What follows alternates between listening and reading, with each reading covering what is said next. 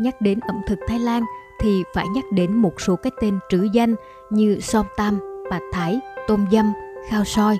Ngoài ra còn có những món ăn vặt như bánh dừa, xôi xoài, kem cuộn Thái Lan. Trong số các món ăn trên, tôi đặc biệt thích som tam và tôm dâm. Điểm thú vị là các món ăn của người Thái thường có rất nhiều phiên bản với hương vị khác nhau, phụ thuộc vào các nguyên liệu thay thế, các gia vị và bàn tay nêm nếm của người đầu bếp. Som tam và tôm dâm cũng vậy. Một điểm chung nữa là các món Thái thường có vị hơi chua chua, ngọt ngọt và cay cay. Đúng vậy, chua thì rõ chua, ngọt thì rõ ngọt và cay thì rõ cay.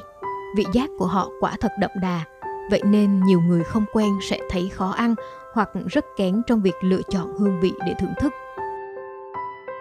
đã lỡ phải lòng với các món Thái và tăng đến vài ký sau 10 ngày ghé thăm xứ sở này, nên tôi định bụng sẽ có lần giới thiệu về các món Thái đã làm tôi không cưỡng lại được. Hôm nay tôi xin giới thiệu về món som tam, món gỏi đu đủ siêu cay của người Thái.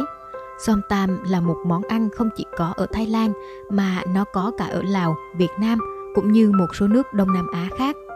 Món này có nguồn gốc tại khu vực Đông Bắc Thái Lan và Lào – Tuy nhiên, món som tam chỉ nổi tiếng khi có mặt ở Thái Lan.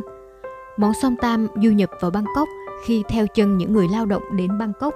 Sau đó, nó trở thành món ăn đường phố rất phổ biến ở Bangkok và được biến thể cho phù hợp với khẩu vị của thành phố, nơi luôn có rất đông du khách. Phiên bản som tam ở Bangkok này về sau đã được xếp hạng vào số 46 trong tổng số 50 món ăn ngon nhất thế giới do CNN Go bình chọn vào năm 2011. Som tam xuất hiện trong đời sống của người Thái là một món bình dân gắn liền với cuộc sống hàng ngày của họ và từ đó xuất hiện khá nhiều trên cả phim ảnh, báo chí. Som tam có giá rẻ, rất dễ chế biến, không cần nấu nướng mà chỉ cần chuẩn bị nguyên liệu rồi trộn. Thời gian chế biến món som tam chỉ mất đâu khoảng 15 đến 30 phút, cũng đủ cho một cuộc deep talk của bạn với người bạn đi cùng.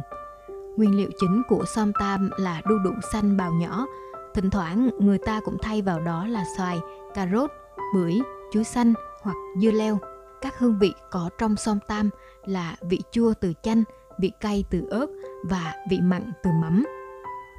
Trong chuyến đi khám phá từ miền Trung đến miền Bắc nước này, chúng tôi đã có dịp thưởng thức món som tam ở Bangkok, ở Chiang Mai và cả ở một quán ven đường trên dọc đường tới Pai Walking Street. Và lạ kỳ thay, món som tam càng về gần miền núi Bắc Thái thì lại càng đậm đà, đúng như cái vị người Việt yêu thích. Thưởng thức món som tam ở Pai là một trải nghiệm thú vị. Sau một chặng đường dài di chuyển từ Chiều Mai đến Pai, chúng tôi dành cả buổi chiều còn lại để dạo quanh thị trấn và cảm nhận nhịp sống bình yên mà nơi này mang đến.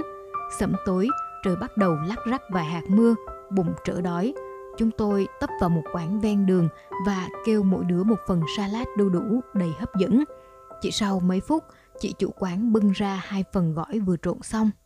Ấy là đĩa nộm đầy ứ, mặn đủ dùng, chua đủ dùng, không quá ngọt. Ngoài các sợi đu đủ xanh còn có mấy sợi xoài và vài lát dưa leo, một ít cải xà lách to bẹ. Chúng tôi yêu cầu bỏ thật nhiều, thật nhiều ớt, đúng như cái vị của người Thái để cảm nhận xem người Thái ăn cay đến mức nào. Duyên thế nào mà cô bạn đi cùng lại là người Huế, rất thích ăn cay thấy chưa đủ độ cay nên lại dục chị chủ quán cho thêm một chút cay, một chút cay nữa. Và thì ra tôi phát hiện, hóa ra ớt thái cũng lạ, những miếng ớt xanh được sáp nhỏ xíu trộn đều với đu đủ có vẻ như không có vị gì cũng rất biết đánh lừa thực khách. Khi đưa vào miệng thì không cay, chỉ tới khi ăn gần xong đĩa gỏi thì vị cay đã tới bến.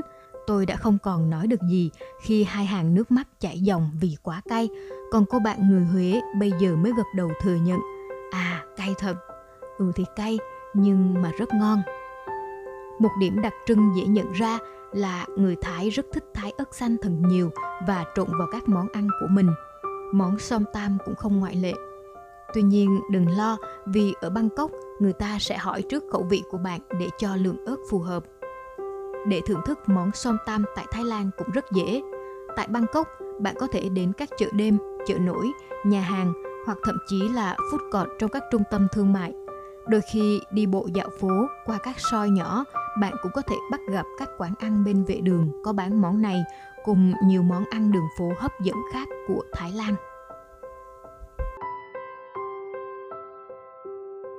Đừng quên follow Góc của Liên trên các nền tảng Spotify, Google Podcast, Apple Podcast, YouTube và góc của liên.com để cập nhật những tập mới nhất và những bài viết thú vị nhé.